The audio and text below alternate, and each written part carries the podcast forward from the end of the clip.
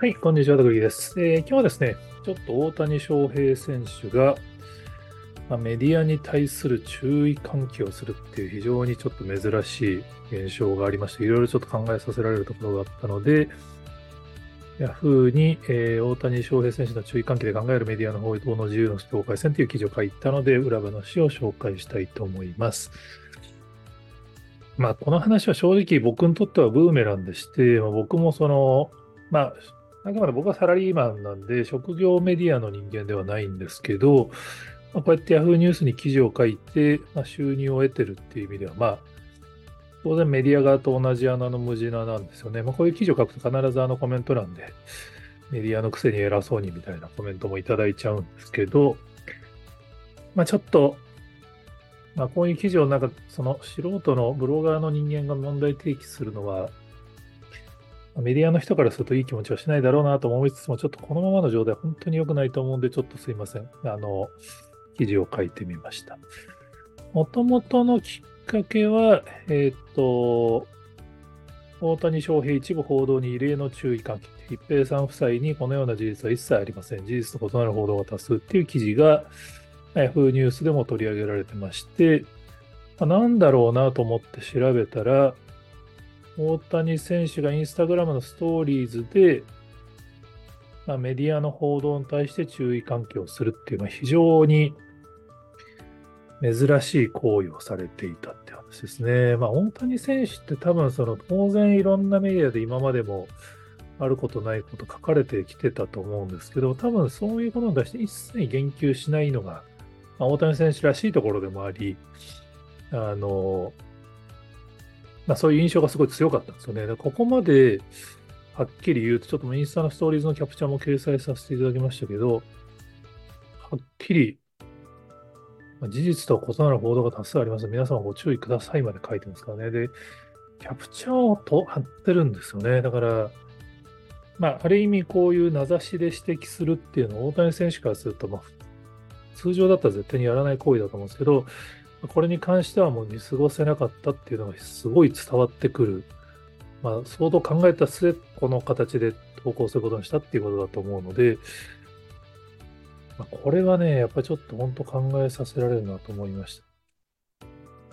まあ、今回のやつの難しいのは、名指しされたメディアは、実は過去の別の週刊誌の報道を引用する形で報道してるんですよね。で、今回、実はこの大谷選手がストーリーズに投稿した後に、その対象になった通訳の水原さんも同じくストーリーズで否定をするという投稿をされてます。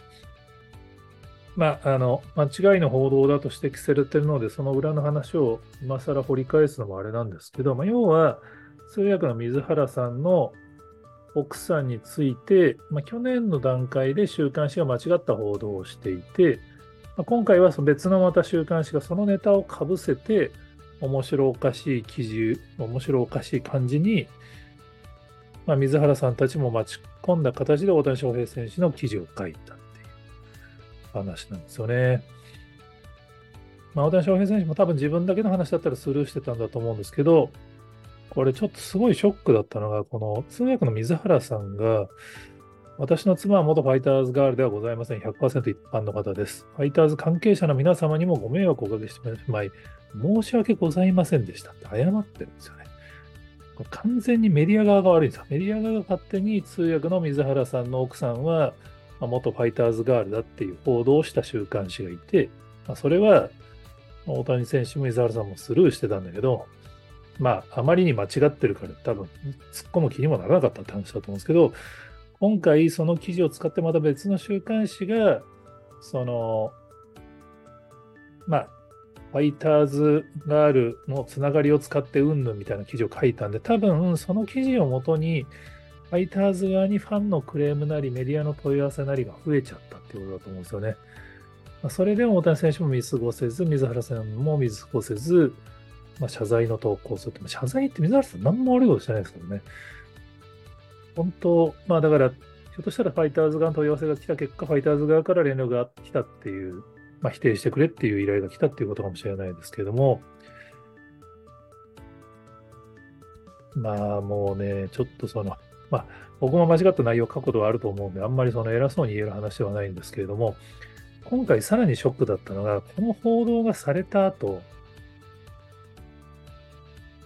昨日見た段階ではまだ記事に何の言及もされてなかったですね。両方の記事がそのまま掲載されてました。この記事にも書いたんですけど、残念ながらこうやって記事を名指しで否定をすると、その記事へのアクセスが増えちゃうっていうのが、まあ、この現状の構造なんですよね。まあ、現在はあの、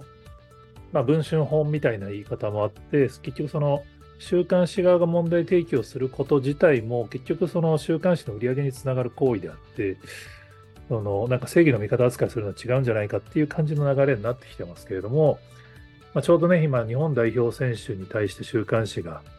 あのまあ、女性側の視点で問題提起をしていて、まあ、選手側は否定をするっていう、ただその関係で代表戦から出れなくなるっていう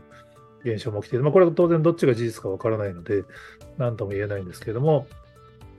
今回のように、その、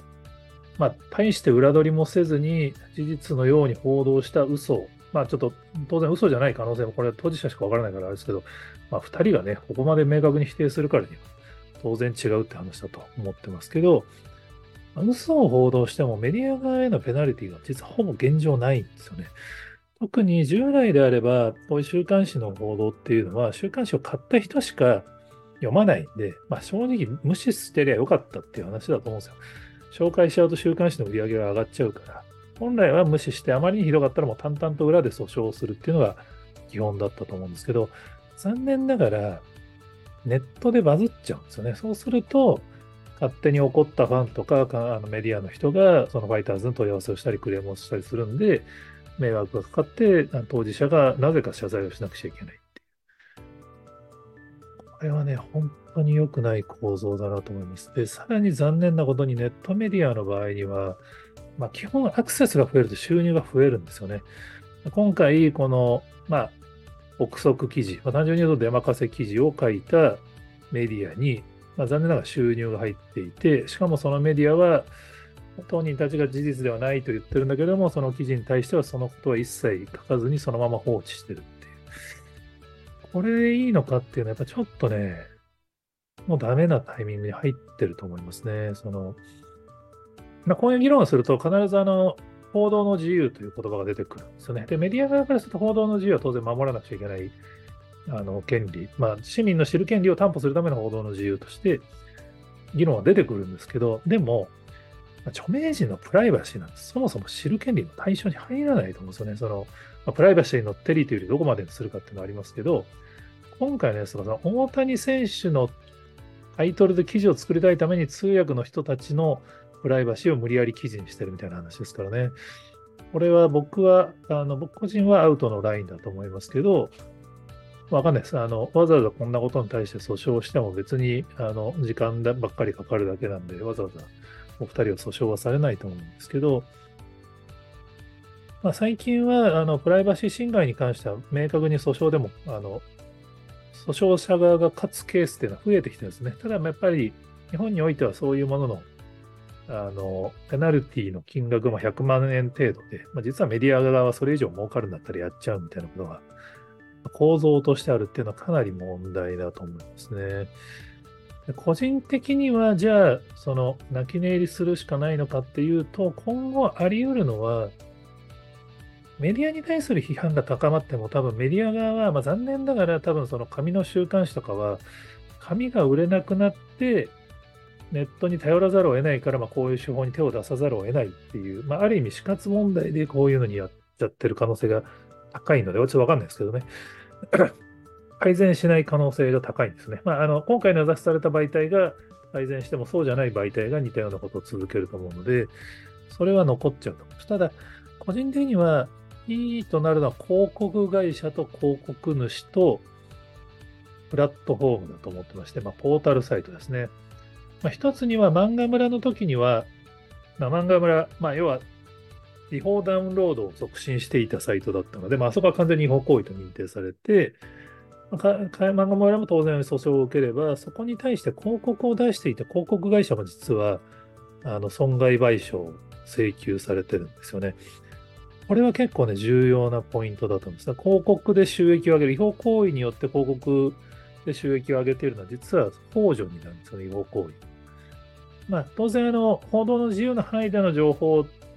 あの、記事を書いているメディアに広告を出すことは当然違法行為ではないですけども、あまりにひどいメディアが出てきたら、このパターンはあり得るんですね。違法にならないにしても、漫画村の時には違法認定をされる前に、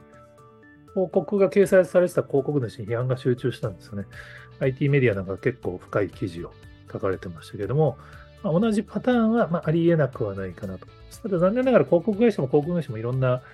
あの倫理の低いところがいるんで、完全な兵糧立ちは難しいと思うので、もう一個大事なのはポータルサイトですね。まあ、実際僕も Yahoo ニュースにこの記事を書いてるので、ちょっと Yahoo ニュース側がこれをどう思ってるかわからないですけれども、まあ、ひょっとしたら僕の Yahoo ニュースのアカウントが 来月になったらなくなってたら、あのそういうことだと皆さん思ってもらえればと思いますけど、まあ、さすがにね、あの Yahoo ニュースはそんなことしないと思って僕は書いてるんですけど、残念ながら今回 Yahoo ニュースのこの否定記事の関連記事に指摘されてた記事が実はずっと6、7時間表示され続けてたんですね。多分その後 Yahoo さん側が対応したんで表示されなくなりましたけど、結局、この構造だと、ポータルサイトも、この、まあ、憶測記事で収益を上げてるって批判されかねないんですよね。当然、あの、まあ、特に Yahoo ニュースのような影響力の高いポータルサイトには、こういう、こう、どういう記事を載せるのかに対しての、あの、厳しい目っていうのは注がれているので、まあ、会長の川辺さんなんかは、去年の10月の段階で Yahoo ニューストピックス等でプライバシーに配慮が足りない記事は、原則的にピックアップしないことをしましたっていう発表を X 上でされてまして、まあ、理由とかをかなり細々と書いて記事にもなってます。これは現在のところあくまで Yahoo ニューストピックスとか LINE ニュースダイジェストってます本当に大勢に見られるところに対するピックアップをしないっていうだけなので、メディアが配信すると出ちゃうっていう状態が続くんですけど、多分、社会的批判が高まってくると、Yahoo ニュース側は、そういう記事を配信するメディアを放置しておくと、今度は自分たちが叩かれるリスクが高くなるので、そういうメディア自体の配信を受け付けるのをやめるっていう流れは僕はあり得ると思うんですね。過去にあのステマでも同じような流れがありましたので、まあ、もう早い段階で Yahoo! ニュースさんにはそういう判断をしてもらうと、多分メディア側にもちょっと緊張感が走ると思うので、まあ、残念ながらね、Yahoo! ニュースにそういうのを、Yahoo! ニュースに実は配信を停止されたメディアが今はそれこそ MSN とか goo とか他のポータルサイトには配信を続けていて、それがまた結構ひどい記事、まあ、あの業界の人がよく知っている媒体の人たちが、それをまたポータルサイトがね、拡散してるみたいな残念ながらあるんで、当然 Yahoo ニュースだけじゃなくて、次はそういう GU とかね、NTT グループとか MSN とかマイクロソフトですから、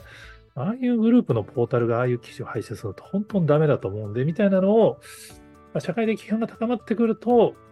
ポータルへの天才っていうのが注目を集めるっていう流れは個人的にはやっぱり、まあ、あるべきだと思いますし、やっぱりポータルサイトも本当にその質の低いメディアの記事をポンポン載せてページビューを稼ぐっていうのはいつまでも続けるのは本当にダメなんじゃないかなと。まあちょっと、あの、おめえが言うな構造ではあるんですけれども、ちょっと次回もこねて記事を書いてみました。えー、よければ記事の方もご覧になっていただければと思います。